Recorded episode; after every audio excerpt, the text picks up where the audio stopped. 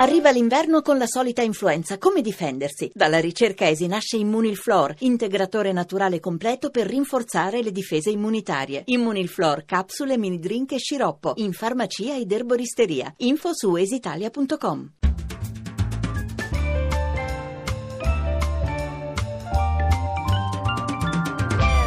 Il campionato? Rivediamolo alla radio.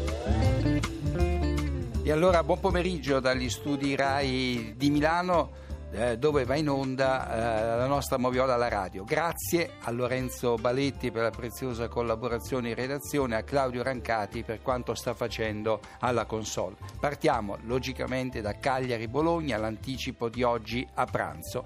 L'unico episodio di rilievo coincide con il gol fantasma del Bologna verificatosi al dodicesimo del primo tempo sul punteggio di 0-0. Sul cross di Diamanti da destra, Gilardino di testa manda il pallone a sbattere prima sul palo interno e poi in terra, dentro o fuori la porta. Per l'arbitro d'area Pinzani e l'assistente Altomare, il pallone non ha varcato del tutto la linea di porta. Il primo arbitro Doveri si allinea e quindi non concede il gol. Al fermo immagine si ha l'impressione che abbiano preso la decisione giusta perché uno spicchio del pallone si riflette sulla linea bianca e quindi non è entrato del tutto. Questione di 2-3 centimetri, non di più. Pensate pensate di cosa parliamo. È la riprova che in casi tanto intricati gli arbitri di porta non sono risolutivi. Ci vorrebbe la tecnologia che piace a Blatter ed è invece ricusata da Platini. Una curiosità sul gol di Nainggolan al sessantesimo che decide la partita. Il pallone non gli arriva da un compagno ma da Hantonson che anticipa Ekdal e serve il pallone al belga. E infine nel recupero Tiago Ribeiro scattato in posizione regolare si mangia una palla gol muovendo muovendosi come un pachiderma. Ed eccoci a Bergamo dove l'Atalanta ha battuto il Siena per 2-1. L'arbitro è Rizzoli di Bologna, escluso dalla partitissima eh, ieri di Torino Juventus-Napoli, avendo diretto recentemente Juventus-Roma. Al terzo minuto Calaiò atterra nell'area toscana, ma solo perché perde l'equilibrio nel tentativo di colpire il pallone sul calcio d'angolo, insomma non c'è fallo. Al venticinquesimo la scena si ripete nell'area opposta quando De Luca finisce a terra nell'area toscana dopo essere stata anticipata anticipato nettamente da Vergassola. Il pareggio dell'Atalanta scaturisce da una punizione di Cigarini, punizione provocata da un mani plateale di Vergassola e manca l'ammonizione a Vergassola. Al 63esimo l'episodio eh, più curioso della partita, Morales cade a terra giusto davanti all'arbitro aggiunto senza subire fallo da Bolzoni e l'arbitro d'area è decisivo perché? Perché l'arbitro Rizzoli inizialmente concede il rigore salvo eh, ripensarci dopo un veloce consulto con il collega Candussio sistemato dietro la porta e quindi niente rigore. Poi espelle Carmona che in panchina aveva esagerato con le proteste. A metà ripresa sul punteggio di 1-1 Paci va in gol a gioco fermo, ma un attimo prima Rizzola aveva fischiato un suo fallo su Stendardo. A 8 minuti dalla fine ci penserà Bonaventura a regalare il successo all'Atalanta sul Siena. E andiamo a Verona dove Chievo e Fiorentina hanno pareggiato 1-1. Un minuto dopo la rete di Terò, la squadra viola pareggia con Rodriguez che con il ginocchio interviene sugli sviluppi di un calcio d'angolo e manda il pallone in rete di mezzo metro. Sorrentino fa il furbo e rinvia il pallone generando inutili discussioni. Insomma, quando si dice fair play. Al 32esimo Etema intercetta un passaggio di Toni con la mano in aria, ma dopo che il pallone gli era rimbalzato sul piede, niente di volontario.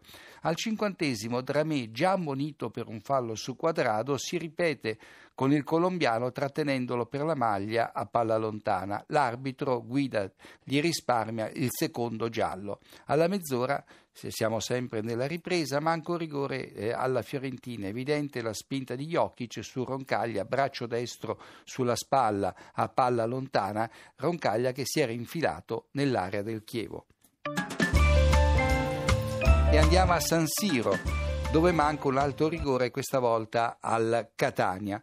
Ma andiamo con ordine. Nelle fasi iniziali Cassano e Milito vengono pescati in fuorigioco, giusto. Al ventottesimo Cassano sbuca le pa- alle spalle di Alvarez, l'Alvarez eh, siciliano, quando devia in rete di testa il cross di Cambiasse e porta avanti l'Inter, gol regolare insomma.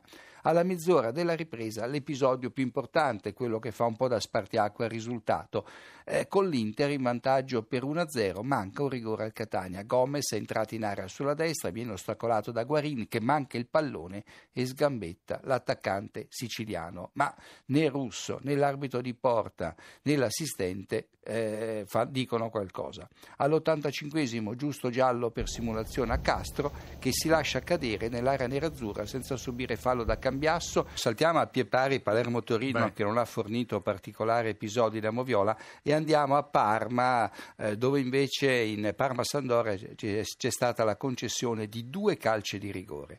Allora al 33 la svolta della partita. Biabiani scattato sulla destra in posizione regolare viene trattenuto dal portiere blucerchiato Romero con la mano destra. Dopo un colloquio con l'arbitro di porta, Valeri, eh, l'arbitro Peruzzo assegna il rigore al Parma ed espelle l'estremo difensore della Sampdoria. Allora, giusto il rigore, qualche dubbio sul rosso perché c'era Stigaribia in fase di recupero. Dal dischetta Mauri porta in vantaggio il Parma. E poi al 59esimo Sampa è vicino al gol con Costa che calcia sull'esterno della rete, ma sulla traiettoria c'è Heder in fuorigioco e l'arbitro ferma il, il gioco. Sul punteggio di 2-0 per il Parma, Biabiani segna in fuorigioco gol annullato, eh, giusto. E poi a 10 minuti dal novantesimo la Sampdoria riduce le distanze su rigore con Eder steso da Mirante in uscita. I giocatori blucerchiati vorrebbero l'espulsione del portiere emiliano, ma l'arbitro Peruzzo dice di no e a mio parere ha ragione, perché il brasiliano si era defilato sulla destra e non aveva la possibilità di trovare la porta. Fra l'altro il Parma aveva esaurito i cambi e quindi Donadoni in caso di espulsione del portiere avrebbe dovuto schierare in porta un portiere di complemento. Questo per dire che a mio parere più che l'espulsione di Mirante, quella che non ci sta è stata in precedenza l'espulsione di Romero. Andiamo all'ultima partita di oggi pomeriggio, quella vinta dall'Udinese sul Pescara per 1 a 0 e eh, per oltre un'ora eh, il Pescara ha avuto la possibilità di giocare con un uomo in più perché l'arbitro Giannoccaro di Lecce alla mezz'ora del primo tempo ha espulso Danilo per doppia ammonizione, la prima al tredicesimo per un fallo su Weiss che l'aveva superato, la seconda per aver sbarrato la strada a Quintero proprio al limite della propria area, giuste quindi le valutazioni del direttore di gara e comunque Udinese in 10. Al 34esimo Maicosuel accentua la caduta nell'area abruzzesi dopo un contatto con Modesto che non vale il rigore, Giannocchero cerca di farlo capire a Di Natale. Al quarantesimo l'Udinese pareggia con un colpo di testa, eh, chiedo scusa, l'Udinese va in gol con un colpo di testa di eh, Domizzi sfiorato da Di Natale, ma l'arbitro annulla per il netto fuorigioco dell'attaccante che si era venuto a, a trovare proprio sulla traiettoria del eh, tiro, altrimenti appunto la squadra di casa sarebbe passata in vantaggio già nel primo tempo. E poi all'84esimo Bjarnason, attaccante del Pescara, cade nell'area avversaria, ma è lui che finisce addosso a Faraone quindi l'arbitro giustamente fa giocare